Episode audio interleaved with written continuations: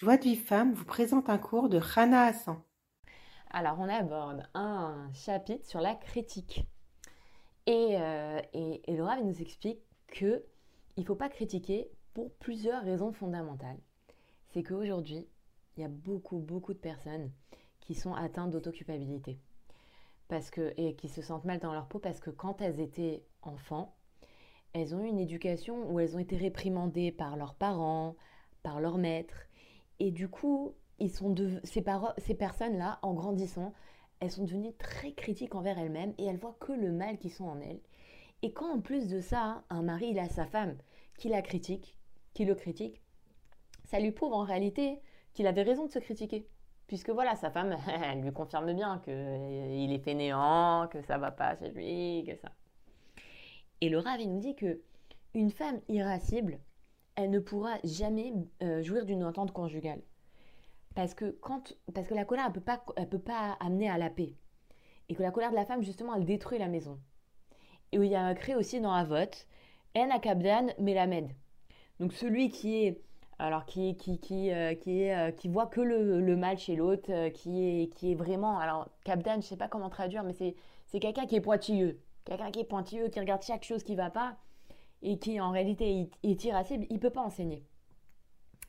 Et en réalité, une femme, quand elle critique son mari et qu'elle rentre dans la colère ou qu'elle l'humilie euh, et, euh, qu'elle, dit qu'elle fait du mal avec ses paroles, en réalité, même si son mari, il a fait euh, finalement que une, un, il a enfreint une mitzvah des Rabbanan, donc il a enfreint une, un commandement des Chachamim, elle, quand elle rentre dans la colère, quand elle, fait, elle humilie son prochain, elle, elle enfreint des mitzvot minatora.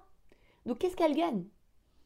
Elle fait pire que son mari. Elle le critique, elle lui dit Ouais, mais attends, euh, t'as vu, euh, tu fais pas euh, borer comme il faut.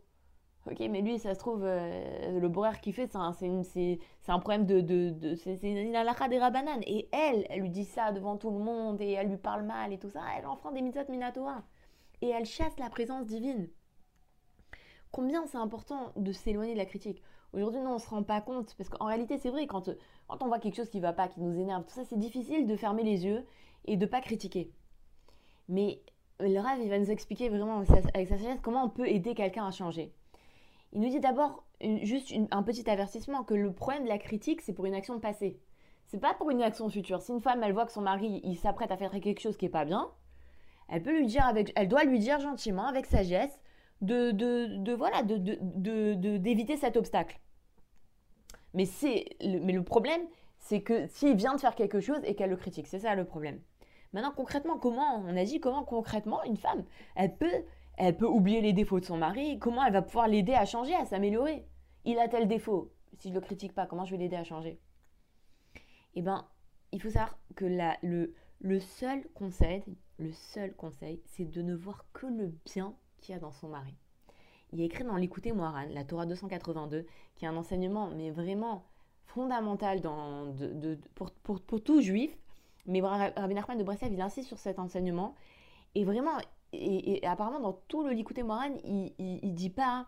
Euh, euh, il dit pas faites très attention à ça. Mais pour cet enseignement-là, il dit que c'est très un enseignement, il faut aller avec lui, il faut vraiment faire très attention à faire cet enseignement. C'est quoi? Il nous dit Sache qu'il faut juger chacun avec indulgence et même rechercher le peu de bien qui se trouve chez un rachat. Et alors on peut le juger avec indulgence. Et la balance s'incline du côté des mérites, du côté des srouillottes. Et ensuite on peut le faire revenir vers Hachem. Donc si déjà un rachat, tu veux le faire faire tu vas, vois le bien qui est en lui, vois les bonnes, les bonnes actions qu'il a commises, même si c'est que en pensée, tu vas faire pencher la balance du côté des mérites et ce rachat-là, il va avoir le mérite de pouvoir faire vois. Ça, ça marche pour un rachat. Ton mari, c'est pas un rachat. Ton mari, il a des, il a des, petites, euh, des petites choses qu'il doit corriger. Et ben toi, tu penses, non, on pense quoi? Que on veut aider quelqu'un à se corriger? Alors qu'est-ce qu'il faut? Il faut lui dire, bah regarde, c'est pas bien quand tu fais comme ça, c'est pas comme ça qu'il faut agir. Et non, la vérité, c'est tout le contraire. Tu veux l'aider à changer? Et ben justement, il faut que tu trouves ses bons côtés. Justement, il faut que tu vois le bien qui est en lui. Tu vois pas le mal, tu fais fi du mal, tu vois le bien qui est en lui. Et même si tu dis rien, même si tu lui dis pas Ah ouais, merci pour les courses. Oh là là, qu'est-ce que t'es généreux, qu'est-ce que t'es serviable. Même si tu le dis pas, rien que dans ta tête, tu penses, tu le juges mentalement euh, avec indulgence. Tu juges les caves et croûtes rien que mentalement. Ton mari, tu, tu réfléchis dans la tête, tu dis, mon mari quand même, il est serviable. Hein. Dès que je lui demande d'acheter quelque chose, il va tout de suite, il va acheter. Mon mari, euh, il, se lève tous les jours pour aller à la là. Rien que dans ta tête, tu lui dis pas. Et ben ça, ça suffit à l'aider à faire tu vas. Et, et encore plus, si tu vas voir les bonnes paroles, tu vas, tu vas lui parler avec des bonnes paroles et tu vas lui dire Ah là là, regarde cette, belle mida que tu as, qu'est-ce que tu m'épates avec ça La femme, elle a justement une grande force pour approcher son mari vers le bien. Et, et, quand elle lui dit des bonnes paroles, alors elle, il est poussé à agir comme il faut. Tu lui dis des bonnes paroles, il a envie de, s'améliorer, de continuer, de, continuer à bien agir. Et quand il voit que non seulement sa femme, elle lui fait que du bien, mais qu'elle le complimente et qu'elle elle, elle, elle, lui dit des, des, bonnes paroles et tout ça. Lui, il désire que faire sa volonté. Il veut que lui faire plaisir, faire sa volonté. Et il va chercher à s'améliorer justement dans les points qui sont importants pour elle. Et donc la femme, elle doit vraiment se renforcer dans le fait que, que, le, le Rabbi Nachman, dans son testament, il a dit de ne pas critiquer. Donc déjà, tu dois savoir que tu dois pas critiquer. Et en plus de ça, qu'il faut que tu vois les bons côtés de ton mari. Et une fois que tu as ces deux principes-là, alors tu vas être gagnante des deux côtés. C'est que non seulement tu vas plus voir le mal chez ton mari, mais en plus, comme tu vas chercher le bien qui est en lui, alors tu vas plus l'apprécier. Et un dernier point, presque avant-dernier point, on n'a pas le droit de critiquer au moment même où on constate le défaut. Parce qu'on voit qu'Hachem, quand Adam Arishon il a fait la faute, eh ben Hachem il a attendu qu'il mette une feuille de figuier pour se vêtir, et ensuite il s'est adressé à lui. Alors la, la femme elle doit être comme ça, elle doit agir comme ça, que quand elle voit quelque chose qui, nécessite une correction chez son mari, elle doit attendre 2-3 jours avant d'en parler. Et avant d'en parler avec son mari, elle va prier Hachem pour que son mari ne soit pas blessé par ses paroles, qu'il les accepte avec compréhension et qu'il sache que l'intention de sa femme, c'est seulement de corriger le problème. Et elle va s'exprimer positivement à la femme.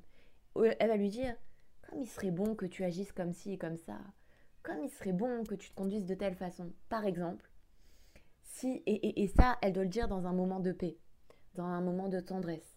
Par exemple, si la femme, elle se rend compte que son mari se couche tard, et que du coup, le matin, il n'arrive pas à se lever pour préparer les enfants, et c'est tous les préparatifs du matin, ils se compliquent, il faut qu'elle aille le voir dans un moment de tendresse.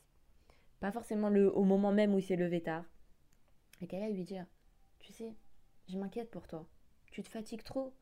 Tu fais trop d'efforts. C'est sûr qu'après, tu as du mal à te lever le matin. T'es pas un ange. T'as as, besoin de te reposer. Et de toute façon, c'est néfaste de se coucher tard. N'importe qui serait, fatigué en se couchant tard. Alors pourquoi t'essaierais pas de te coucher plus tôt? Et elle va lui parler avec amour et sans la moindre critique. Et comme ça, hein, elle va vraiment aider son mari à changer. Donc ça, c'était pour, euh, pour aujourd'hui, pour le, l'audio d'aujourd'hui. Et demain, Bezrat Hachem, on va voir en fait enfin, le, le, le, rôle des, des, parents et des beaux-parents dans le couple et comment on doit se comporter par rapport à un problème vis-à-vis des parents ou des beaux-parents. Et c'est des très très beaux conseils. Donc euh, je vous souhaite une agréable soirée et je vous dis à très très vite. Pour recevoir les cours Joie de vie femme, envoyez un message WhatsApp au 00 972 58 704 06 88.